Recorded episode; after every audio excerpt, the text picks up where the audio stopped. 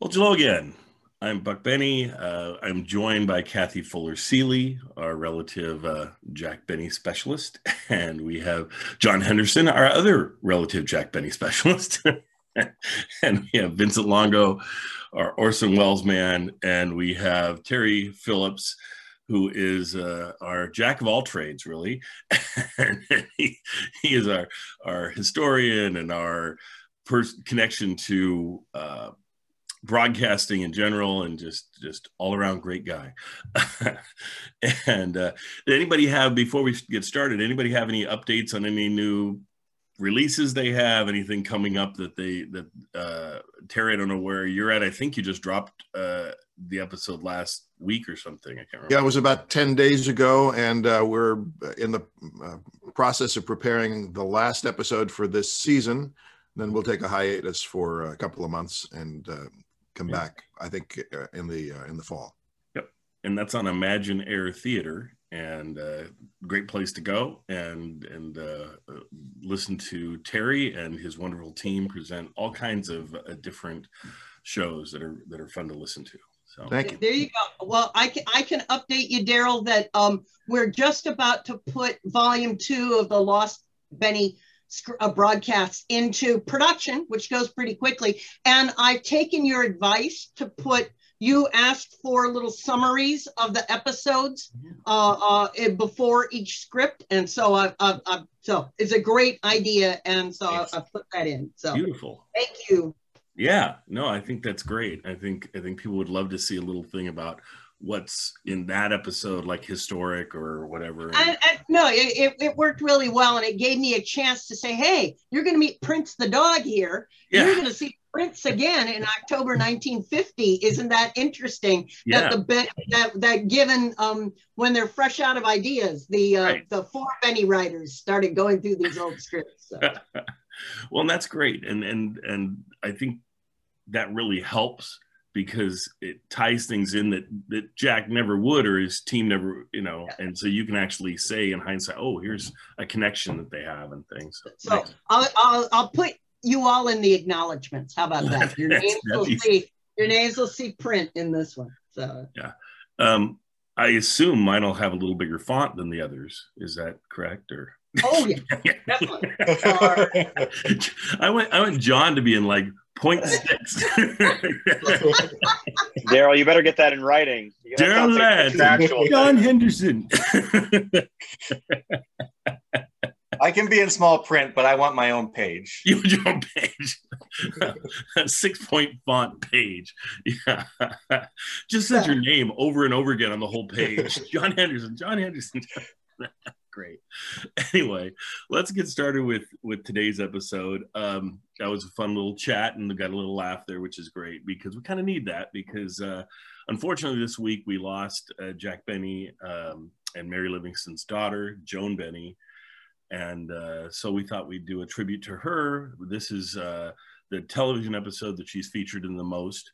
I do really like her in this episode. I wish she would have been in more episodes. Actually, I think she comes across really well. I liked her delivery. I like just her. She's just cute and everything. And um, I did think I did notice one discrepancy in this episode. I think, and maybe you guys noticed it, maybe you didn't uh, I want to say they refer to her as being 17 years old in the episode itself. And then- And then at the very end, when he's like, they're in person in front of the audience, Jack brings uh, Mary out and he brings Joan out. Oh, and this has Mary in it too, which is really nice. Anyway, he brings them both out and then he says she's 19. And as I thought about the dates and things, I was like, yeah, she was 19. She wasn't 17. So anyway, that not that that makes I- any difference. It's just a little weird to have it. No, you're right, but that would make the high the high school joke uh, re- work better. Oh, right, right. So that's probably. No, although they could have said, "Oh, she's a college student," which she Yeah, was. for- which would have worked you know, as well. Yeah.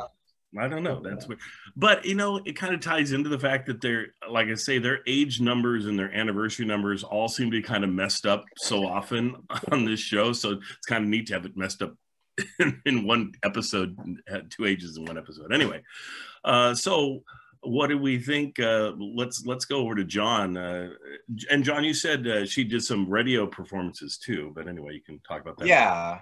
And uh, this is they actually did this exact episode on the radio. This is 54. They did it on the radio in 1950.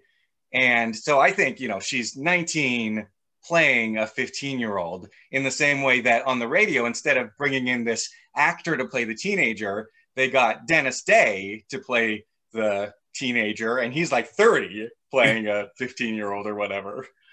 So yeah, I actually I can see why they didn't do that on the television show. It would have been very strange to have. Yes. it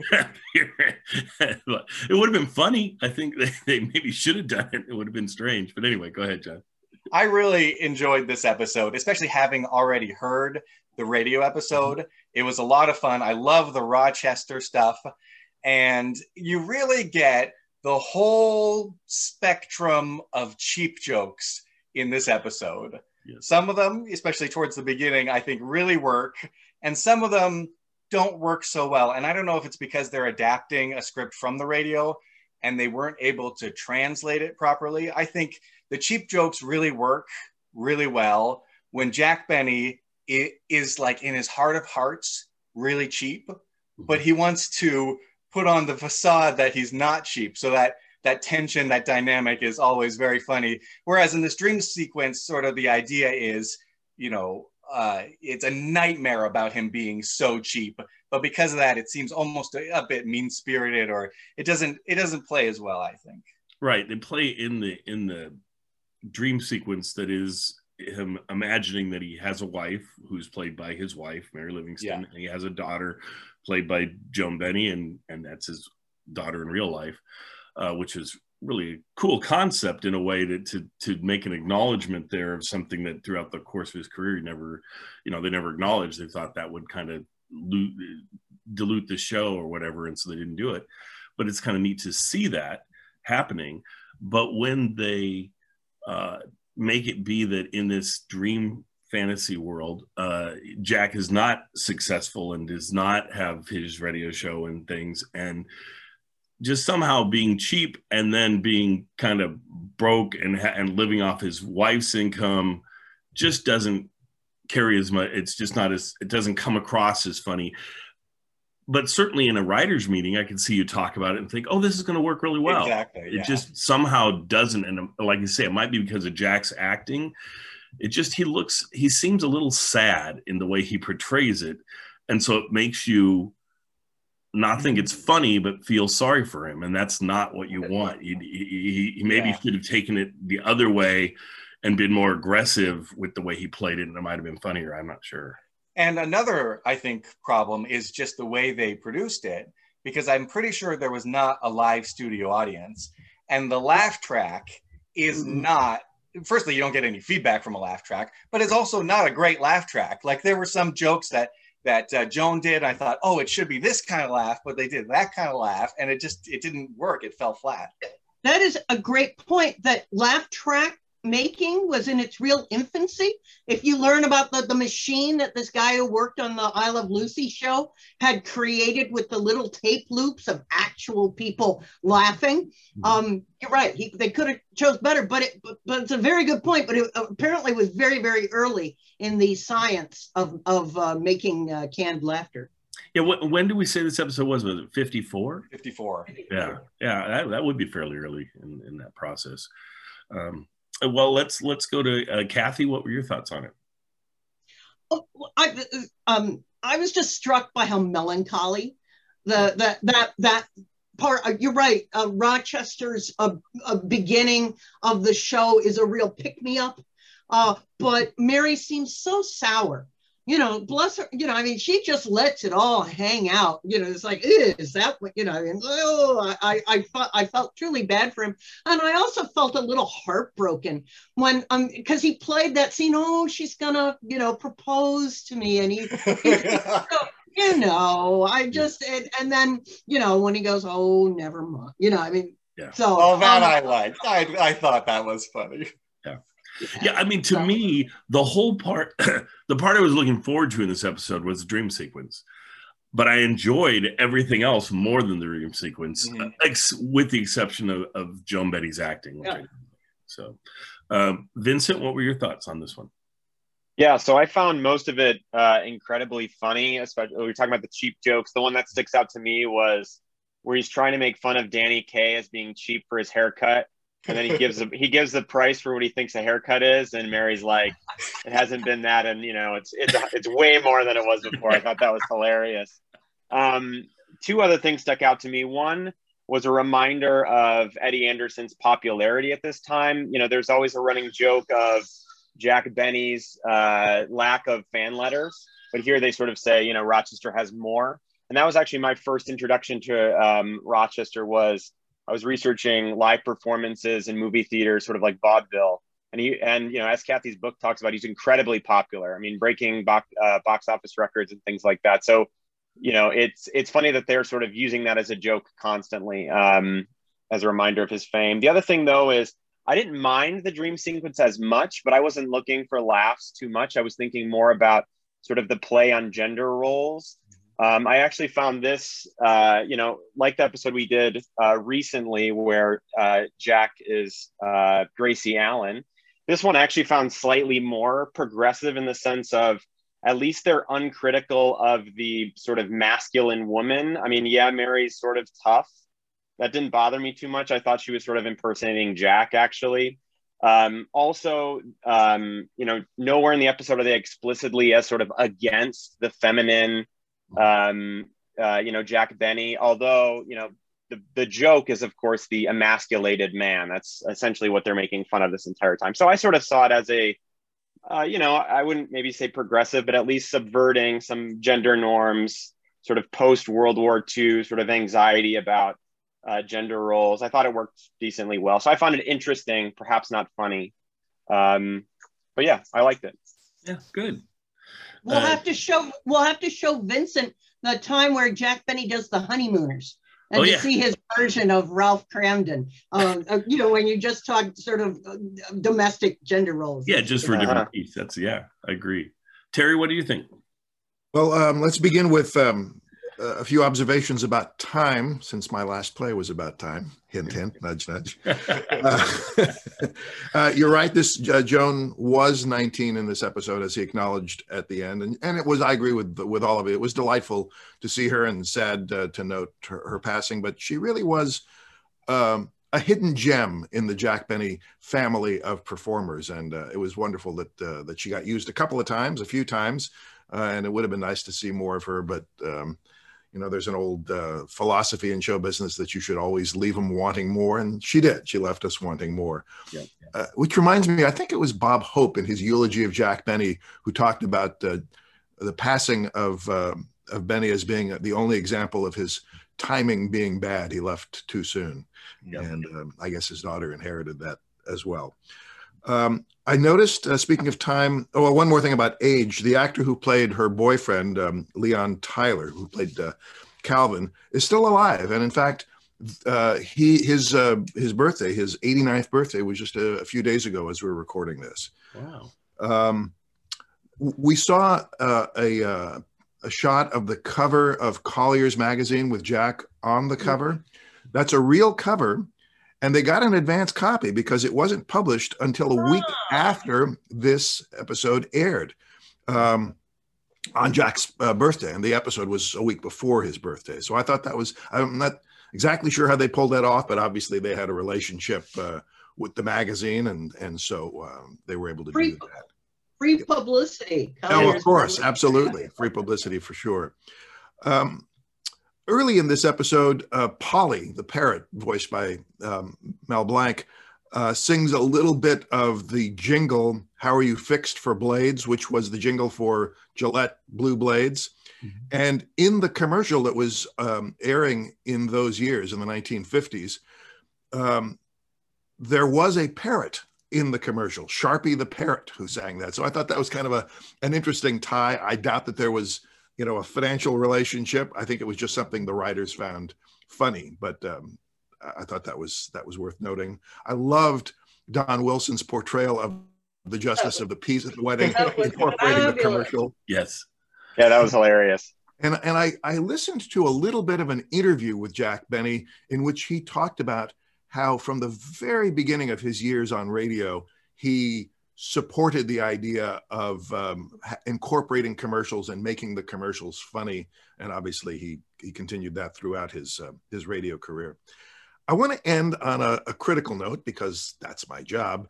Uh, I don't know what the rest of you thought, but I could not get over how horrible the hair and makeup on Jack was at the beginning of this episode. It was so amateurish. His eyebrows were like super dark, you know, grease paint, and the hair was, uh, you know, maybe he wanted the hair to look like a like a toupee, which it, it did, but I, I don't know why they did this. It just I, I couldn't get over how how you know they should have fired the makeup artist unless that's what they were going for. But it was just weird. Frank Frank Nelson uh, uh, yeah. uh, carried over from the the Gracie oh, and right right Allen episode.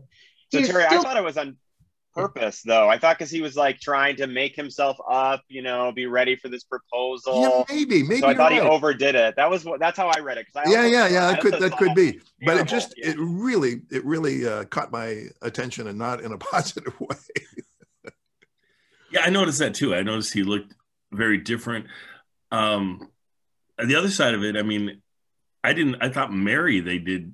She looked different too, especially in the in the throwback piece, but uh, yeah, they did her hair yeah. very strangely. That, that like maybe they did a normal person to do the hair and makeup or something, or they I don't know that it, it just seemed different. And uh, being as I've seen earlier shows and later shows that seem to have their acts together as far as the hair and makeup goes, and then this one just seemed a little off, but I don't know. It could have been because it was one of the earliest film shows and maybe they were trying to uh, go, oh, for the film shows, we got to really make people look good. We got to make Jack look like he's got a lot of hair or something. I don't, know what was going on there, but it, like I say, it went overboard. So yeah, interesting. But uh, yeah, interesting episode overall. I, I loved uh, that scene. I'm glad you brought up the scene with um, with Don Wilson marrying them.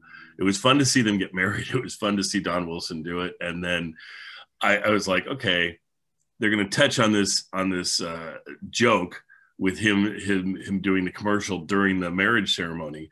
But they really went all in and it just kept going and going and going. I was like oh, wow this is great. And so uh, very, that was very enjoyable. The, the, whole episode certainly worthwhile watching if you're a jack benny fan at all. And as much as we like to nitpick some of the little details. It yeah. is it is great to be able to see Jack Benny and Mary and that they're actually playing his mm-hmm. wife and daughter and like how do you fit that into something we've already established that they're not married. I thought this was an ingenious way to do it.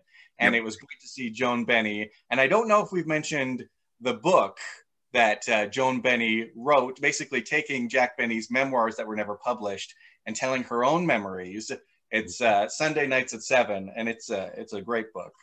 Yes, agreed. So so Bear Manor Media would would um, really really wants to reprint it, and I'm I'm um, looking for material that would make it a true second edition or a you know a revised updated mm-hmm. thing. So yeah. there is a chance that there might be the original Jack Benny's part of the manuscript that might have some stuff that a New York editor in 1990 might have cut out. So, uh, yeah. Nice. So we can't wait until that gets released and, and we get a chance to get that. Also, you're going to be adding an index to it, I think. Uh, yes. What you said. So that'll that'll be nice because it's not indexed very well or whatever, and so it'd be not, nice. Not at all. Not at all. Okay. Yeah, because because it's I want I want to be able to find things in there, and most of his other books about Jack are indexed, but uh, that one's not. Uh, I will say it. I, I think it, by everyone's account, probably it is the best book written about Jack Benny. If you're going to get one book about Jack, that's the one to get because, in his own words, it's so interesting to read those parts. And then Joan's reflections uh, are great.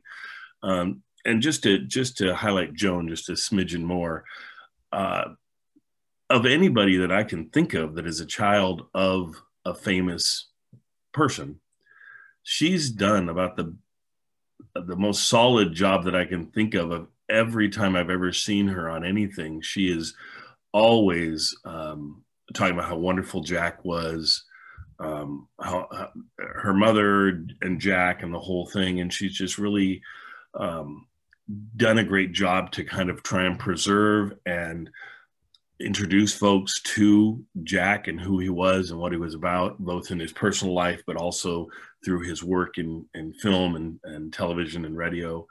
And uh, she was just, I couldn't see him be more proud of the way she, um, what, throughout her whole life was so supportive of her family and everything. That was great.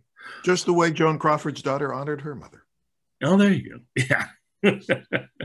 Maybe not exactly. yeah. or, or, Bette Davis's daughter. Or Betty exactly. Davis. yeah, yeah. I mean, I'm sure there was pressure on her to do like a tell-all sort of sensational thing or something. I don't, I don't think there was much to tell, so you really, unless she was making it up. But uh, yeah, but I, I, just think that was delightful to, to see and hear, and and something like you guys are just mentioning, other folks, you you just don't get to see that that often, and so few uh, of the huge successful performers that have these giant egos were all that great to their kids and so forth. I mean, I mean, she talks about Jack and the time he spent with her and the drives they went on. And uh, uh if you listen to any of her interviews, they're very delightful to listen to. There's a number of them on YouTube that you can watch and listen to. Um, and she does a fantastic job. Uh, I now that I think about it, I haven't I don't think I've even aired any of these, but I've got a ton of them that she's done in radio different times in her life when she was, especially when she was releasing the Sunday night at seven, she appeared on a lot of local like radio shows to, to um, plug the book. And so there's probably 17, 15 different interviews that I have or something like that with her. Oh, that's fabulous. You yeah. Should, you should yeah. definitely compile those. Those would be fascinating to hear. Yeah. Yeah. So, and, so I'll see what I can do with that. And for our audience, just as recently as this February, she made a quick guest appearance on the, the Jack Benny uh, uh, Hullabaloo convention that is available. Uh, if you link to the, uh, the Jack Benny fan club page, you all the um, uh, uh, all the interviews, all the presentations, including ours, uh, uh, have been um, posted and it's available for free. And it's a marvelous, um, I think it's like at forever39.com, but you can definitely find it if you go to the Jack Benny Fan Club webpage. And for our multitudinous fans, um, it's, it's a great thing. The, the interview with, because all Joan's four children are there and they speak for about 90 minutes they have wonderful stories to tell too about adventures with their mother as well as adventures with their grandpa, uh, grandpa. So wow, that's great. And then uh, just a since you mentioned it, a quick plug for the Jack Benny International Fan Club uh, face uh, yeah Facebook page. It is really well done. There are so many wonderful people that are sharing all sorts of things and you see pictures that you've never seen before and they connect to different YouTube videos and they share their insights. It's it's a really great place to go if you want to go and talk to other people about Jack Benny and things. Uh, wonderful. And Kathy's over there all the time posting things. Uh, she just posted, I think this week, uh, a little what was it? A letter that it was it was where what's the name of the of the lady who shared her scrapbook with you and everything, Kathy? Oh, Barbara Thinnell, an amazing woman who's 92, not to tell any secrets, who started um, making, she fell in love with Jack Benny when she was 13, and she started making a scrapbook about his career. And she's an amazing archivist. I have now uh, digitized more than 3,000 pages. Wow. Uh, that uh, so she just kept making these um, scrapbooks throughout her life. After she spent a couple of years at college, she even took herself out as a young woman all the way to Southern California by herself and ended up getting a job at CBS Radio so that she could at least see Jack in the hallways. Wow. It's, it's so uh, I've been so yes, it's been a real um, um, pleasure and honor to be um, uh, digitizing these scrapbooks so that then we'll all get to see them um, because uh, she just had uh, an incredible uh, ability to find things. So well, it's so cool that when you post something you'll even you'll you'll sometimes ask her a question or say something and then she'll respond yeah. to it and so you get to see her yeah. response because she's still around and everything. That's fantastic she's, she's so it, it you know it's nice to make someone happy. And um, she donated her lifetime collection of scrapbooks. She donated them to laura leibowitz president of the benny fan club some number of years ago and when I I got the chance to visit Laura at her house, and I we were she was showing me all her amazing stuff in that jam packed house, and we were in the basement, and I see this pile of scrapbooks, and I go, Laura, what's that? And she goes, Oh, scrapbooks. A longtime fan gave them to me, and I said, Can I look at them? And she goes, Oh yeah, I never have. And we pull them out, and the first thing I see is a heavily taped over piece of rock. And it came from the driveway at Jack Benny's house in Beverly Hills from one wow. time that Barbara and a friend, and I said, Oh, I gotta see what else she's got. So Barbara has let me, I've been um, getting them and scanning them.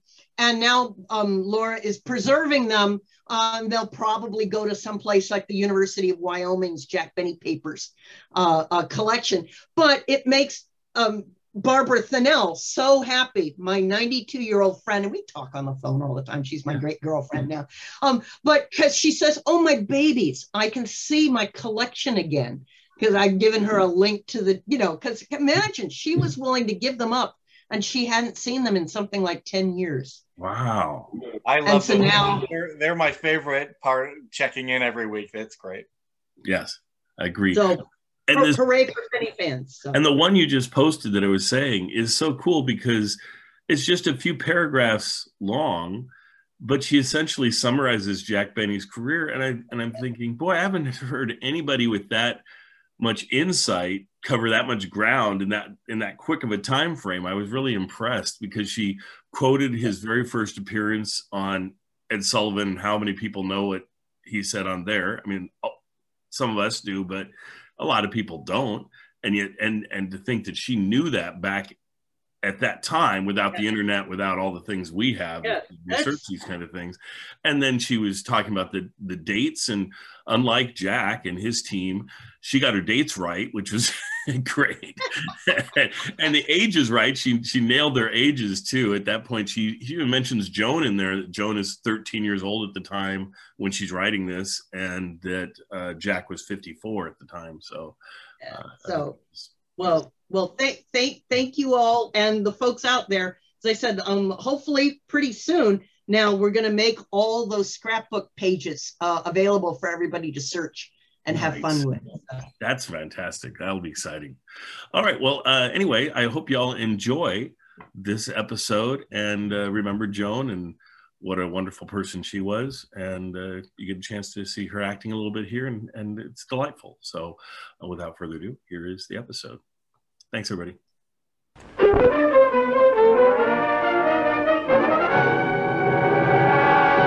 The Jack Benny Program, presented by Lucky Strike.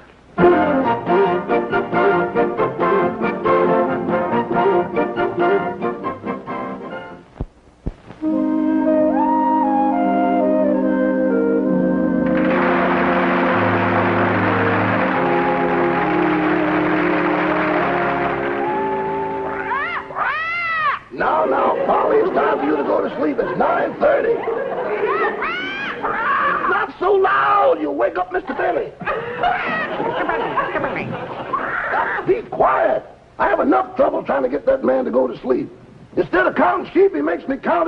His money and he keeps one eye open.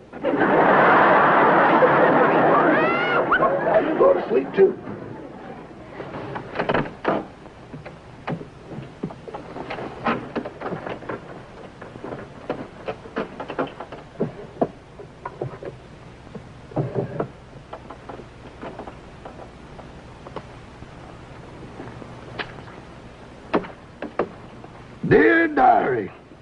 Today I am especially proud of myself, and why shouldn't I be?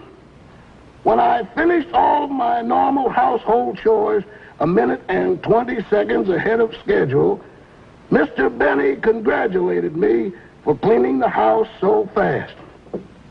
He said I was the only man to break the sound barrier with a vacuum cleaner. After I finished cleaning the house, I assorted the fan mail, and again, I got more than he did.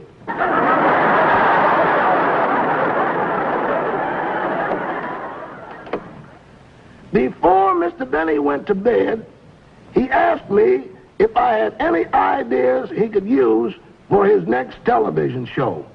And I told him he couldn't miss if he just do the things that happened to him in real life. Like today, for instance. The morning started out normally enough, but anything is liable to happen in the house of Jack Benny.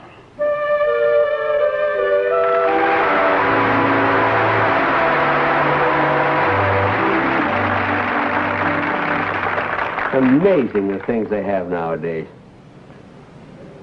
Shaving cream with dioxin in it. Shaving cream with lanolin in it. Shaving cream with chlorophyll in it. Had to chase all over town to find shaving cream with soap in it. There. I'm all shaved. Nothing like a nice, smooth. Hmm. I forgot to put a blade in it.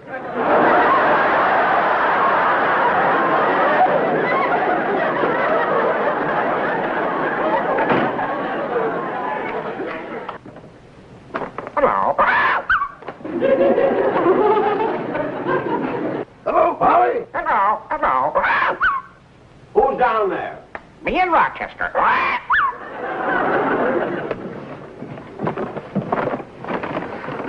Hello, boss.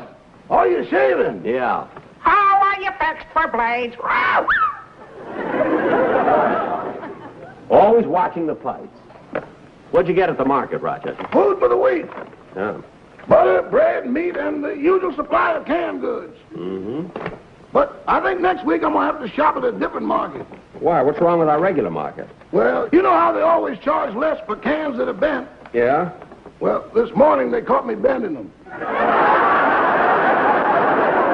Rochester, you ought to be ashamed of yourself, bending cans so you can get them cheaper. I'm glad you were caught. They wouldn't have caught me if I hadn't asked for a mop. What'd you need with a mop? I tried to bend a bottle of milk. Now stop making things up. I'll answer that. Put the groceries away. Yes. Hello? Hello, Jack. This is Mary. Oh, Mary, I was just thinking of calling you. What's on your mind? Well, what are you doing right now? Nothing. Why? Well, I've been sitting here thinking, and there is something I'd like to talk to you about. Gee, it sounds important. Oh, it is, Jack. It's uh, something I've been thinking about for a long time, and now that I've worked up enough courage, well, uh, Look, Mary, I don't know what you're getting at, but if it's that important, as soon as I finish shaving, I'll come over to your apartment. it it can't wait. I'll come over there. I'll take a taxi cab and be right over. Well, all right. Goodbye. Gee, I, I never heard Mary sound so serious before. I wonder what she wants to talk to me about. It must be important. The cab fare from her house to mine is a dollar twenty. Dollar thirty when you get stuck by that darn light on Sunset. Oh well.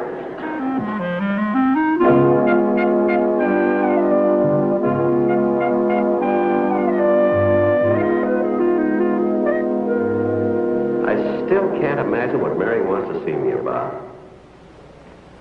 Couldn't be about her contract. She just signed a new one. I wonder if. Say. I know what it is. For years I've been asking her to marry me, and she's always turned me down. I even asked her last week. That's it. She must have changed her mind. That's what it is. That's all it could be. Da da dee da dum, da dee da dum, ba bum bum ba ba ba bum. You know, Rochester, today you can say anything you want to because I'm in an exceptionally good mood. You are? Yep. You know, for years I've been asking Miss Livingstone to marry me, and she's always turned me down. And today I think she's coming over to accept. No. Yes, sir. Well, congratulations. Thanks. Now, when Miss Livingstone comes, I want you to fix up two glasses of champagne. Yes, sir.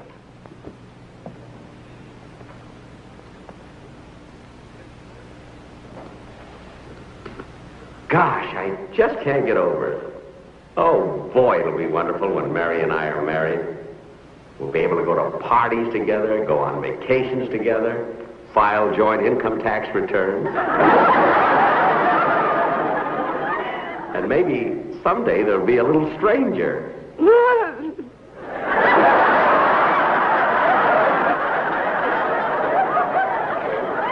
Hey, wait a minute. I've been asking Mary to marry me for years. And she's always turned me down.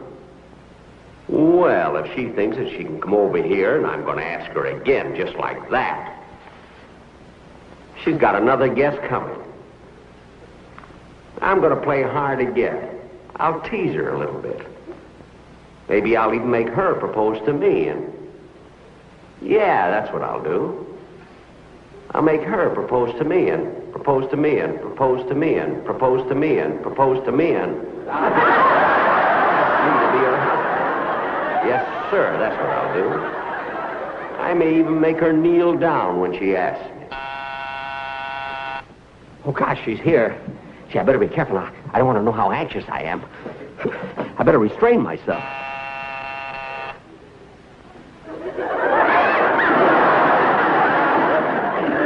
Hello, Jack. How are you? I do. I mean, it, it didn't take you long to get here, did it? No, I rushed right over. Ah, good, good. Now, come on over. Sit down here, Mary. Uh, no, you sit down. All righty.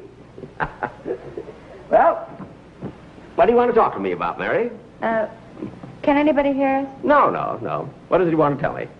Where's Rochester? He's in the kitchen. What is it?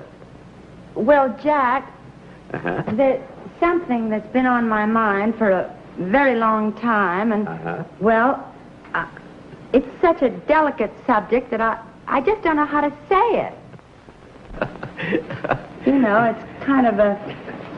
I don't know how to tell you. Now, now, look, Mary, you called me, you rushed over in a cab. Now, what is it you want to say to me? Well, Jack, Uh-huh.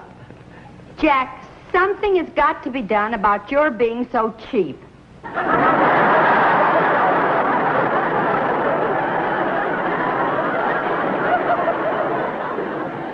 Mary, is that all you wanted to tell me? Yes, Jack, and everybody in town is talking about it. About me being cheap? Yes. Just mention one. Well, Barbara Stanwyck, Danny Kaye, Gary Cooper. I only asked for one. Anyway, it's a fine gang to talk about me being cheap. Especially that Danny Kaye with that head of hair of his. He's so cheap he won't even spend 35 cents for a haircut. They're a dollar and a half now. oh, I'm sorry, Jack. But you better do something about it or you won't have a friend left in the world. Well, I mean it. well, look, look, Mary. To show you that I, I'm not cheap. Now, you're all dressed. I'll tell you what. I'll take you to dinner. We'll go dancing and everything. Huh? Oh, oh, I'm sorry, Jack, but but I have a date for tonight. Oh, with whom? Oh, somebody. You don't know him. Oh, Well, I guess I better be running along. okay. So very funny thing when you called and said you were going to rush down here and had something to say to me. I thought that you were going to, uh, well, Going to what? nothing. Oh, well, goodbye, Jack. Bye.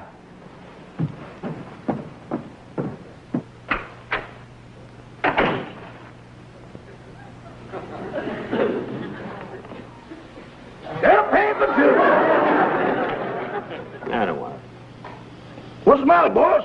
You don't look good. I got a headache. Oh, well, then this will make you feel good. Champagne?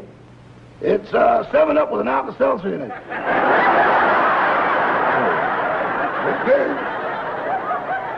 Rochester. Yes, boss? Rochester, Yes? do you think I'm cheap? Oh, no, boss. I wouldn't say cheap. A little snug, maybe, but not. I knew you'd understand. Well, shall I bring you lunch in now? No, I'm going to lie down here on the couch a while. I better pick this thing up. Oh, no, leave it there. I might want to ask for a raise. Oh, don't.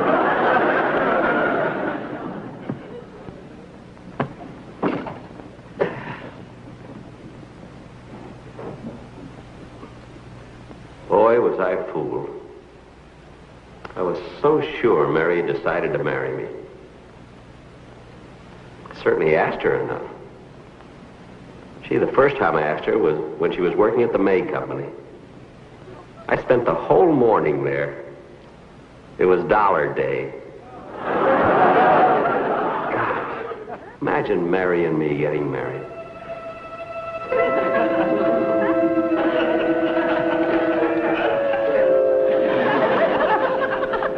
And now, before I pronounce you man and wife, I must ask you these questions.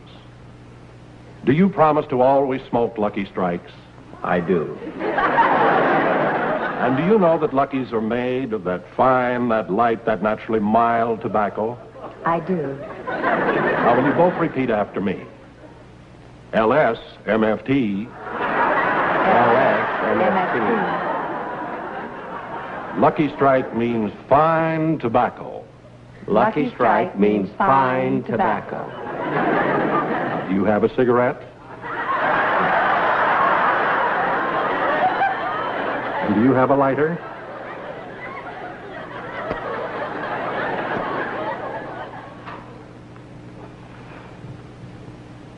Good. I now pronounce you man and wife. Imagine being married to Mary all these years and have a family. Well, I made it again, Emily. Oh, I sure wish I lived closer to the bus stop. You know, standing behind that counter all day long, my feet are killing me. Oh. Yeah, that May company sure was busy today. Certainly were. Hello, Mrs. Benny. Oh, hello, Mrs. Kratzmeyer. How are the children? Well, Leonard and Julius are fine. That's good. But Irving, Richard, William, Natalie, Herman, Catherine, Sophie, Rachel, Betty, and Michael have colds. Yeah. And what a time for it to happen. The oldest one starts school next week. Oh, Everything happens at once. Well, I, I better close the window before I catch a cold, too.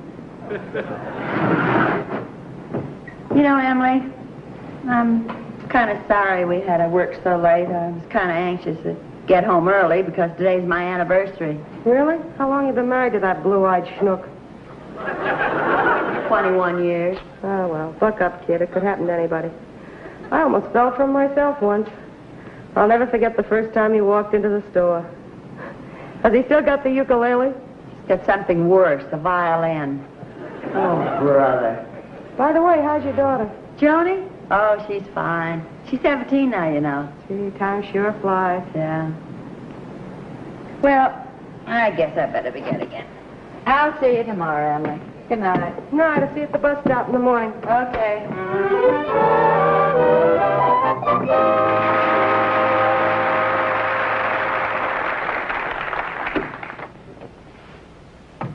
Oh, hello, Joni.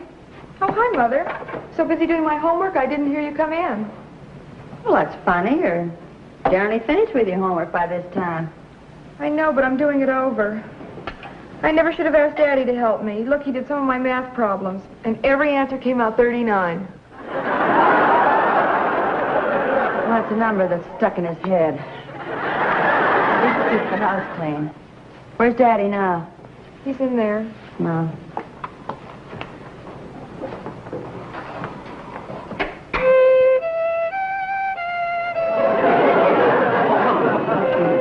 I wish you'd stop scratching on that thing. I know just how you feel. At school, they can't understand why I flunked music appreciation. I know what you mean.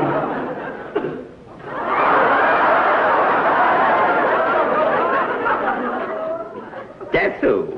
Tyrone Power. It is not. Hello, wifey. How's my little sweetheart today? Little sweetheart, little sweetheart. You don't even know what today is. I do, too. It's our wedding anniversary. It was just 21 years ago today that you said I do. Yeah, me and my big mouth. 21 years you've been telling me you're going to be a big radio actor. When is it going to happen? When? Well, Don't pick on Daddy. He's such a good cook. you're darn right. All day long I've been slaving over a hot... Now, who can that be? I'll get it.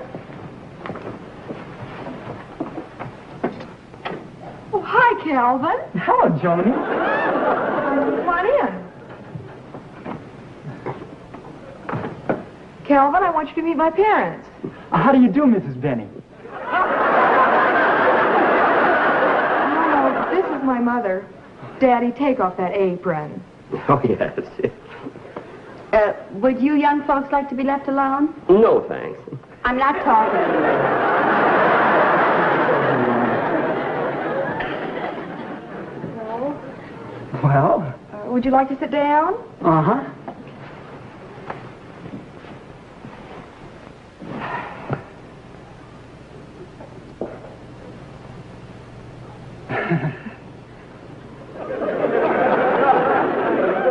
Gee, what a beautiful room. You've got a big radio, a piano, and a television set. Yes. Mother works awfully hard. Playing the piano. Gee. Oh, is this a picture of your father? Yes, that was taken when he was in the Navy. Gee, you must be proud of him. Underneath it says Admiral. That's the name of the television set. There's some pictures in the family album. Um, would you like to see them? Sure.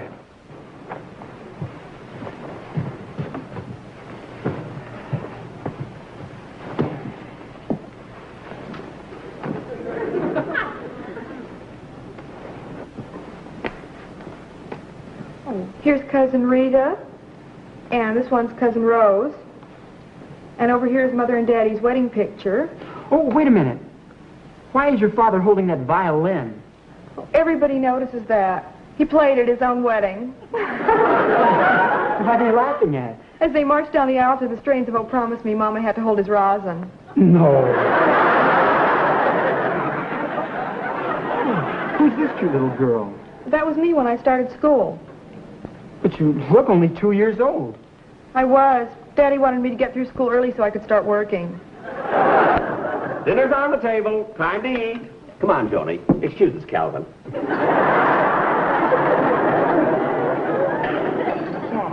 Ask him to dinner. Huh? Oh, oh, yes, yes.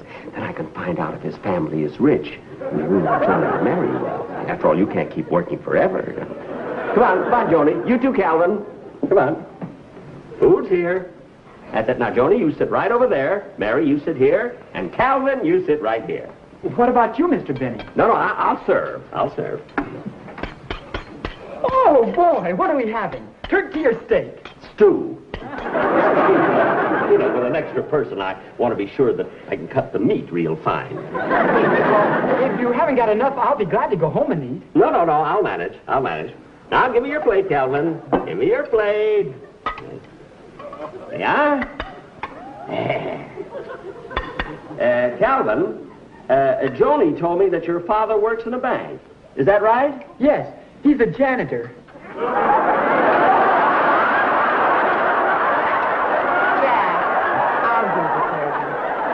Well, all right. I, I have a surprise for you kids anyway. I'll be right back.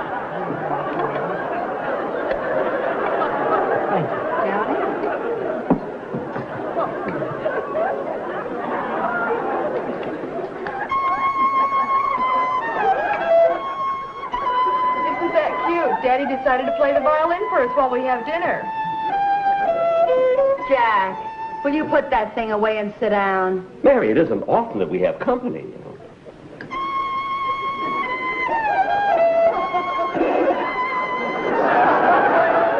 Mr. Benny, why don't you sit down and eat before the food gets cold? No, no, no. I'd rather play.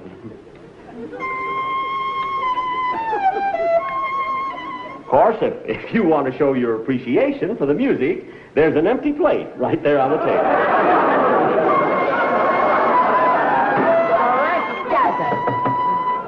Huh? I've stood about all I can.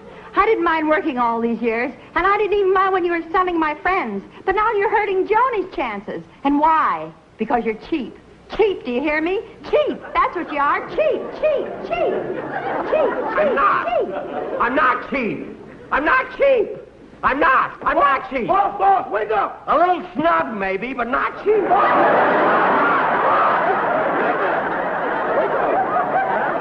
up, boss, you're dreaming. Shit. You're right, Rochester. You know, I had a. I had.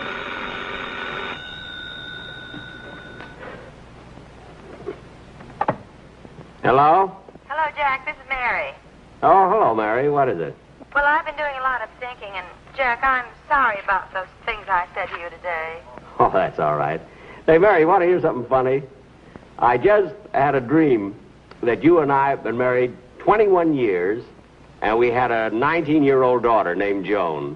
Was I still working at the May Company? Yeah. I thought so. Good night, Jack. Goodbye.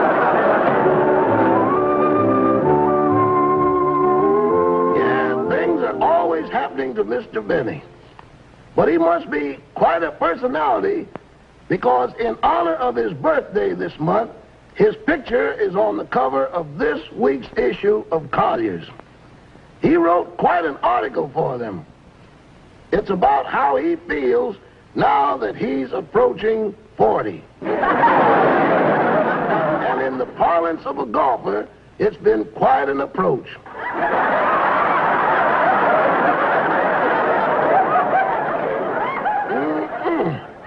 This is quite a picture, Mr. Benny. It isn't just a photograph, it's a painting done by a real talented portrait artist. And he had to sit for it, too. The artist came over to the house three times. And when he finished, he had a little paint left over, so Mr. Benny made him do the kitchen. Mr. Benny's the only man in Hollywood whose eyes match the knobs of his kitchen cupboards. Well, I guess I'll turn in now.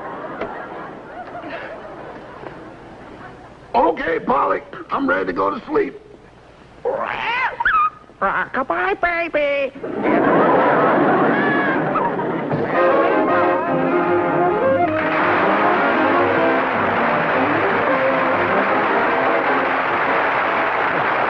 Jack will be back in just a moment, but first, What do you think this is? It looks like some form of torture machine, doesn't it? Far from it. Actually, this instrument has a lot to do with a better taste of Lucky Strike cigarettes. What you were just looking at was a device for measuring the moisture content of tobacco about to be made into cigarettes in a Lucky Strike manufacturing plant. And believe me, smoking enjoyment depends a lot on maintaining proper moisture content. Too much moisture, and your cigarette will burn too slow. Too little, and it will taste dry. That's why the American Tobacco Company keeps a sharp eye on the moisture content of the fine tobacco that goes into every Lucky during every step of its manufacture. Here's how Robert Pendleton, who operates the instrument you just saw, tests for moisture after the tobacco has been shredded. He pushes a container of tobacco under the specially designed moisture meter, the long prongs buried deep into the tobacco.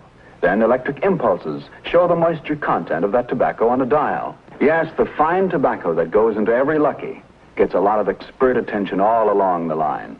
The moisture test is just one of the hundreds of quality controls regularly made to be sure that you get all the better taste of Lucky's fine tobacco.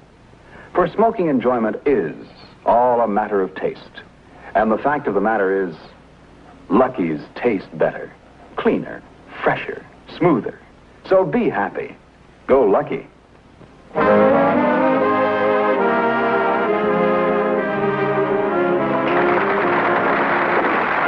you. Thank you very, very much, ladies and gentlemen. Thanks. Uh, ladies and gentlemen, you know, on radio and on television, I'm not supposed to be married. But I'm sure that most of you know that uh, Mary is really my wife and Joni my daughter. I'd like to have them both take a bow.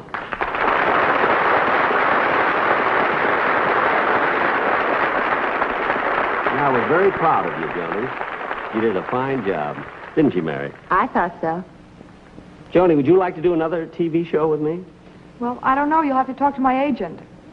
an agent. Joni, I'm your father. I know, but Mother told me to get an agent.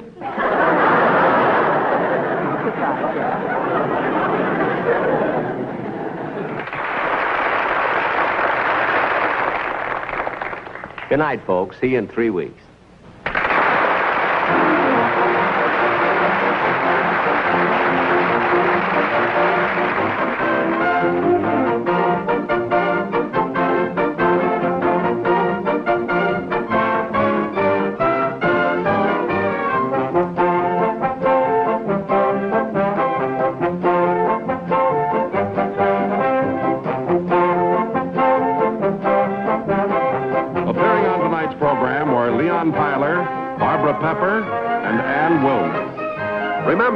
Week from tonight on this same station, Ann Sothern returns in Private Secretary.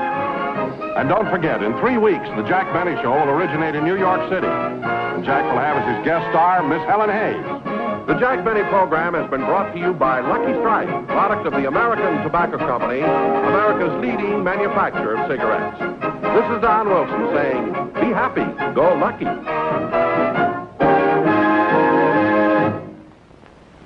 This is the CBS Television Network.